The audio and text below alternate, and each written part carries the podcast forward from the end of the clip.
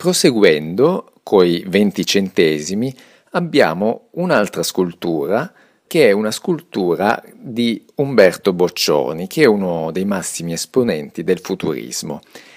La scultura si intitola Forme uniche della continuità nello spazio, per l'appunto realizzata nel 1913 da Umberto Boccioni. Quindi in questo caso abbiamo la rappresentazione di eh, non solo una scultura, a mio parere, ma proprio di una corrente artistica, che è quella del futurismo. È una corrente artistica che si sviluppa eh, nel XX secolo, nei primi del Novecento, che è proprio data dalle nuove scoperte tecnologiche, soprattutto legate alla comunicazione, come il telegrafo senza fili, la radio, oppure anche proprio per la velocità che c'è eh, tra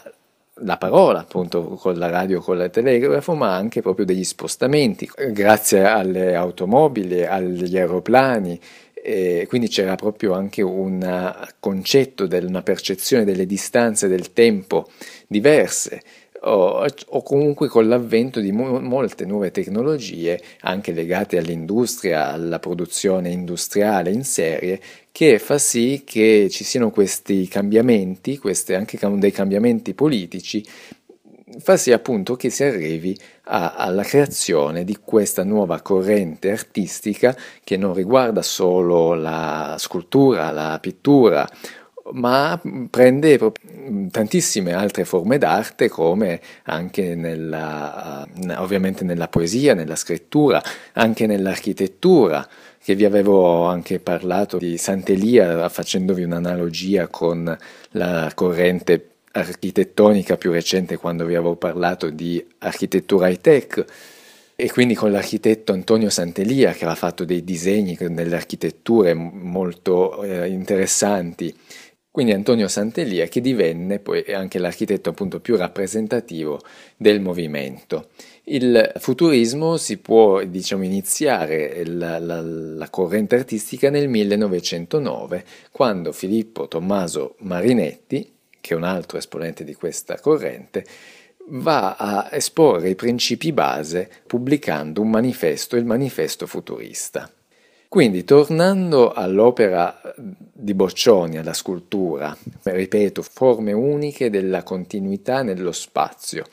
è un'opera d'arte, una scultura che rappresenta una persona, semplicemente una persona in movimento. Però dove sta la, diciamo, l'innovazione e la modellazione?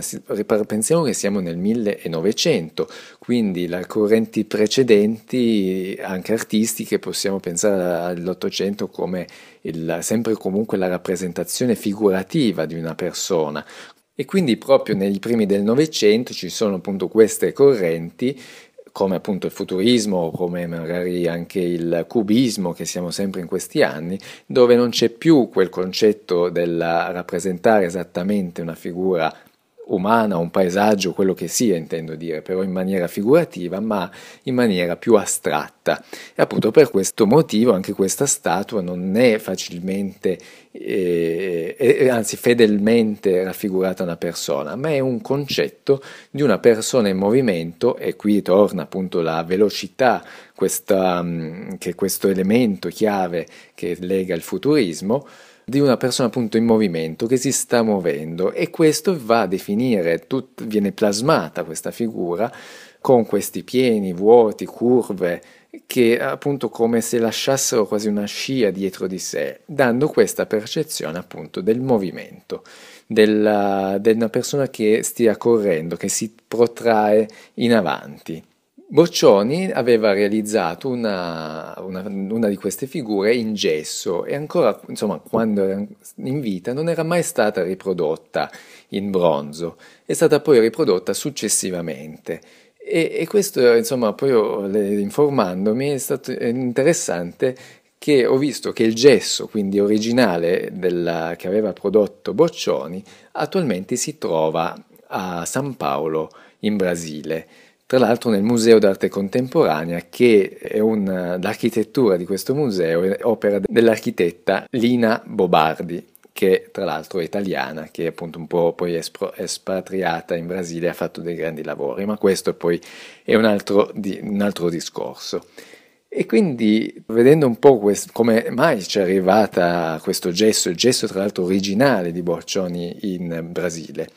bisogna tornare un po' indietro nel tempo, che a quanto pare questo gesso era di proprietà di Filippo Tommaso Marinetti, come ho detto l'esponente che aveva scritto il manifesto futurista. E, e, poi, avendo organizzato una mostra per Boccioni dopo la scomparsa dell'artista,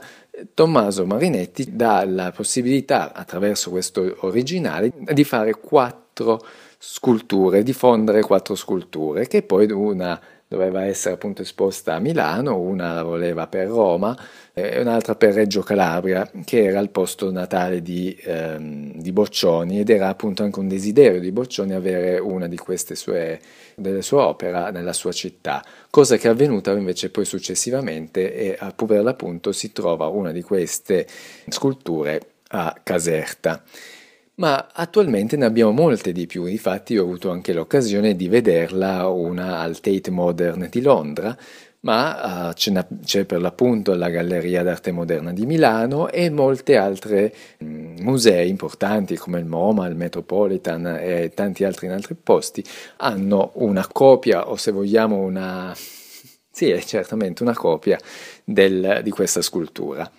E quindi da quattro originarie che aveva detto dove dovevano essere fatte da Marinetti, in, successivamente ne vengono fatte altre copie. E quindi secondo me va un po' a sminuire il valore economico dell'opera, ma soltanto da un punto di vista economico, non come vi ho anticipato eh, dal punto di vista della corrente artistica, della, dei concetti chiave che comunque fanno parte di quest'opera. Tra l'altro leggevo che c'era pochi anni fa la Christie's che lo vendeva, addirittura c'è una scultura che era in vendita e si partiva da una base d'asta di 3 milioni e mezzo ai 4, insomma, ma penso che sia giudicata anche più cara, però comunque non stiamo parlando di un'opera tra l'altro realizzata dallo stesso artista, ma sulla base di questo gesso eh, vengono fatte altre copie. Boh, mi sono dilungato fin troppo. Ero partito dal discorso che come mai è finito questo uh, gesso in Brasile. Quindi ho ricon- cercato un po' quelle informazioni e ho visto che poi, come ho detto, era prima di proprietà di Filippo Tommaso Marinetti, ma poi nel 1952 il gesso viene ceduto a Francisco Matarazzo. Infatti dico, chi è questo Francisco? Eh, pensavo fosse appunto brasiliano, comunque il nome sembra ispanico perlomeno e invece è un italianissimo che invece era Francesco, che poi appunto è diventato Francisco, un Francesco Matarazzo che è nato a Castellabate in provincia di Salerno, che poi è un immigrato in Brasile e ha trovato la fortuna creando un impero veramente leggevo di prodotti, di eh, produzioni di tante cose che portava, adesso non, non entro nel dettaglio, ma in ogni caso e quando è morto era l'uomo più ricco del Brasile ed è appunto questo italiano di Castellabate. E, e, quindi non so come mai venga ceduto, c'è trovato questa frase nel 52, ma immagino che se lo sia acquistato o comunque la conoscenza o la potenza di quest'uomo fa sì che appunto venga in suo possesso e poi questo personaggio fonda il Museo d'arte contemporanea proprio perché cede sua le sue opere eh, al, al, museo e, e, quindi cede anche eh, quest'opera di Boccioni. Quindi era un po' una storia curiosa inglobando anche questa figura che non conoscevo e che in italiano fosse anche così potente, così ricco, da appunto poi comprare o comunque acquisire quest'opera che finisce, come ho detto, al Museo d'arte contemporanea di San Paolo. Quindi per chiudere, eh, è sicuramente un'opera importante, rappresenta proprio anche un movimento artistico che è nato in Italia, creato in Italia,